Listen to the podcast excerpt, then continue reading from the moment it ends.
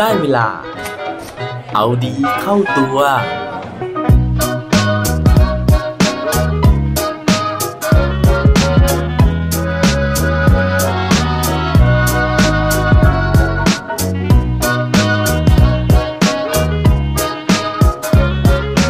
ถ้าโชคไม่ช่วย คุณจะให้ใครมาช่วยดีครับ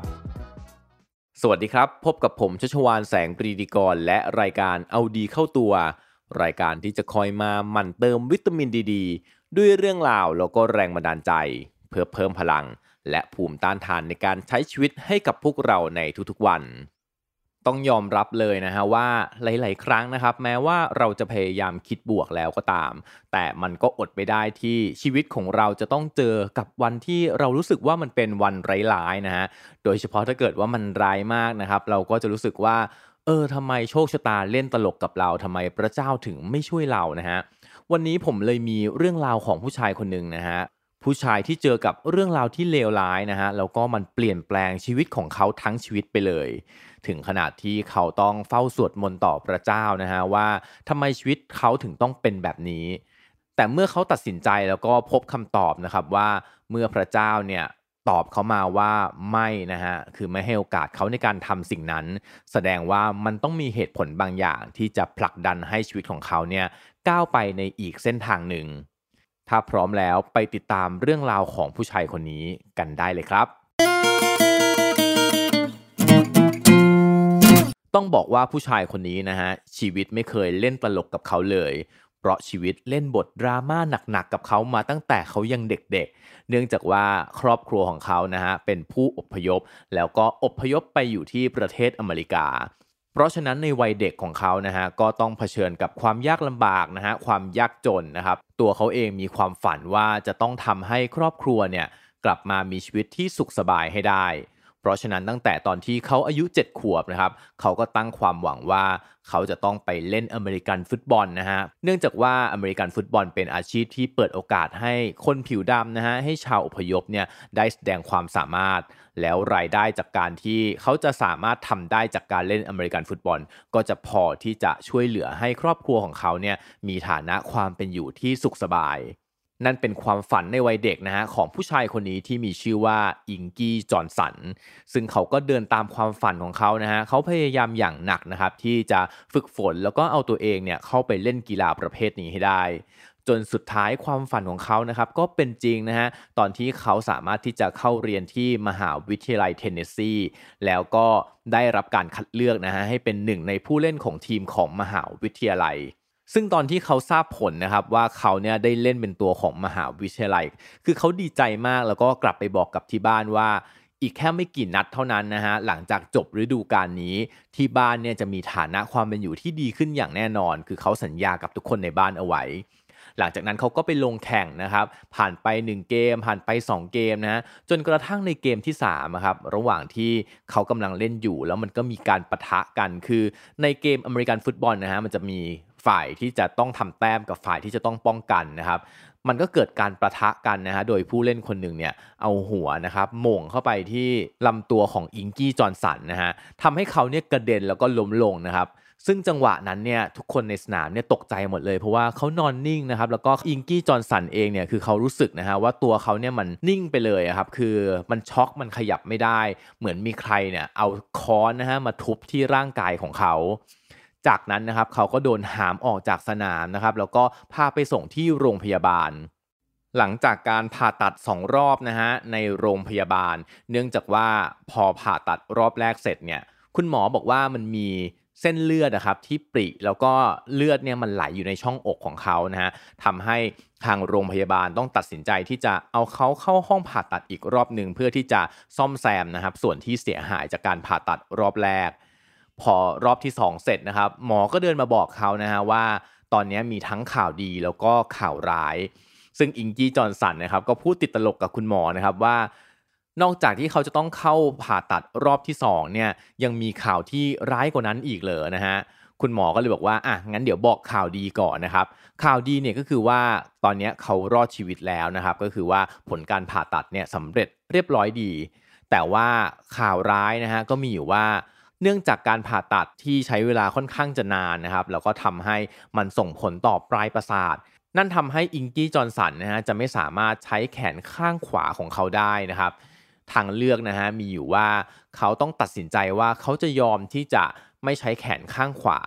หรือว่าเขาจะลองให้หมอเนี่ยพยายามนะฮะในการที่จะเปลี่ยนเส้นประสาท ซึ่งถ้าโชคดีการเปลี่ยนเส้นประสาทในครั้งนั้น ก็จะทำให้แขนข้างขวาเนี่ยสามารถใช้ได้เหมือนเดิม แต่มันก็อาจจะมีผลข้างเคียงที่เขาต้องยอมรับความเสี่ยง เพราะถ้าเกิดว่าการทำเส้นประสาทเนี้ยผิดพลาดนะฮะอาจจะส่งผลให้ แขนซ้ายของเขานะครับต้องด้อยประสิทธิภาพลงด้วย หรือว่าถ้าไปเปลี่ยนเส้นประสาทกับสะโพกนะฮะก็อาจจะทำให้ขาข้างขวาหรือว่าขาข้างซ้ายเนี่ยไม่สามารถที่จะใช้งานไปได้ด้วย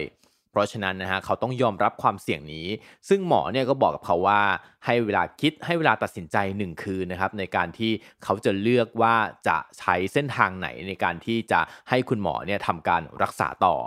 คืนนั้นเองนะฮะอิงกี้จอร์นสันเนี่ยรู้สึกว่าโลกทั้งใบมันถล่มทลาย คือเขาไม่ได้คิดเลยนะฮะว่าเขาเนี่ยจะเปลี่ยนเส้นเอ็นเปลี่ยนเส้นประสาทกับจุดไหน แต่ว่าเขาเนี่ยกำลังเศร้าอยู่กับชีวิตของเขาว่า เขาเพิ่งจะได้มีโอกาสในการที่จะเข้ามาเล่นนะฮะใน NFL นะครับในทีมมหาวิทยาลัย แล้วก็มีโอกาสในการที่จะทำให้ชีวิตครอบครัวของเขาเนี่ยเปลี่ยนไปทำให้ครอบครัวสามารถที่จะลืมตาอ้าปากได้ อีกเพียงแค่ไม่กี่เกมเท่านั้นนะฮะก็จะจบฤดูกาลแล้วเขาก็จะได้รับเงินรางวัลนะฮะได้รับเงินค่าจ้างอย่างเต็มเม็ดเต็มหน่วย แต่ว่าเหตุการณ์ในครั้งนี้ทำให้เขาไม่มีทางเลือกนะฮะเขาไม่สามารถที่จะใช้ชีวิตตามที่เขาหวังได้อีกแล้ว โดยที่ไม่ว่าเขาจะตัดสินใจยังไงนะฮะจะเปลี่ยนเส้นประสาทเส้นไหนก็ตามเขาคิดว่ามันคงไม่สามารถที่จะทำให้เขาเนี่ยกลับมาแข่งอเมริกันฟุตบอลได้อีก เพราะว่าร่างกายของเขาก็จะไม่เหมือนเดิม ความแข็งแรงต่างๆ ก็จะไม่เหมือนเดิม ตอนนั้นเขาเลยตัดสินใจนะฮะที่จะสวดภาวนาต่อพระผู้เป็นเจ้านะครับ ว่าทำไมชีวิตเขาถึงต้องเป็นแบบนี้ เขาขอร้องนะฮะโอกาสอีกครั้งในการที่จะกลับมาทำตามความฝันได้หรือไม่ได้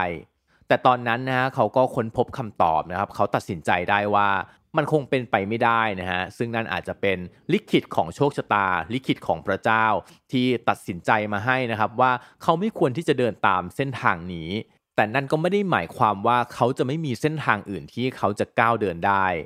ว่าแล้วนะฮะตอนเช้าวันถัดมาเขาก็เลยเดินไปคุยกับคุณหมอนะครับ ว่าเขาตัดสินใจแล้วว่าเขาจะไม่ทำการผ่าตัดเส้นประสาทใหม่นะครับ เขาตัดสินใจที่จะยอมรับสภาพของการที่แขนข้างขวาของเขาเนี่ยจะไม่สามารถที่จะใช้การได้เล่ามาถึงตรงนี้นะฮะคือผมอดที่จะเห็นใจอิงกี้จอร์นสันไม่ได้นะครับ กับการที่ความฝันของเขาต้องสะดุดลง แต่ตัวของเขาเองนะครับไม่ได้รู้สึกแบบนั้นเลยนะฮะคือเขารู้สึกจริงๆนะครับว่าถ้าเกิดเขาเดินตามเส้นทางนี้ไม่ได้ เขาก็จะเดินตามเส้นทางอื่น ว่าแล้วเขาก็เลยตัดสินใจที่จะเบนเข็มนะครับไปเรียนเรื่องของจิตวิทยานะฮะและสามารถคว้าปริญญาโทนะครับในสาขา Sports Psychology มาได้ จากมหาวิทยาลัยเทนเนสซีนั่นเองนะครับ จากนั้นเขาก็อุทิศเวลาของเขานะฮะในการที่จะบำบัดนะครับนักกีฬาคือนักกีฬาเนี่ยปกติเวลาไปแข่งนะครับมันต้องมีนักจิตวิทยามาคอยคุยนะฮะมาคอยให้กำลังใจมาคอยปลุกเล้าอารมณ์ ให้มีจิตวิญญาณที่จะกระหายชัยชนะนะครับ แล้วก็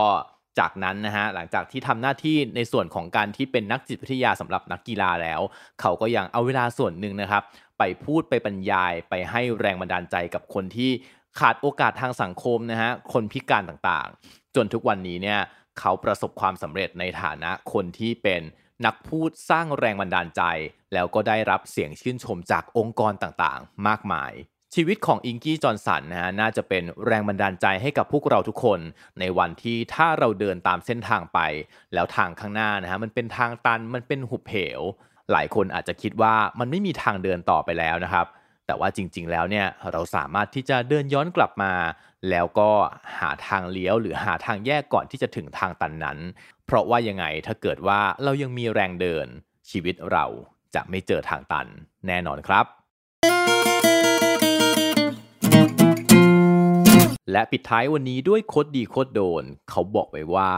when God says no to what you want it's simply because he knows exactly what you need การที่โชคชะตาหรือว่าสวรรค์ปฏิเสธความต้องการของเรา อาจจะเป็นเพราะว่าเรามีสิ่งที่เหมาะสมกับเรามากกว่าอยู่ ก็เป็นได้ครับ อย่าลืมกลับมาเอาดีเข้าตัวกันได้ทุกวันจันทร์พุธศุกร์พร้อมกด subscribe ในทุกช่องทางที่คุณฟัง รวมถึงกดไลค์กดแชร์โดยแบ่งปันเรื่องราวดีๆ ให้กับเพื่อนๆของคุณ ผ่านทุกช่องทางโซเชียลมีเดียสุดท้ายนี้ขอให้วันนี้เป็นวันดีๆของพวกเราทุกคน สวัสดีครับ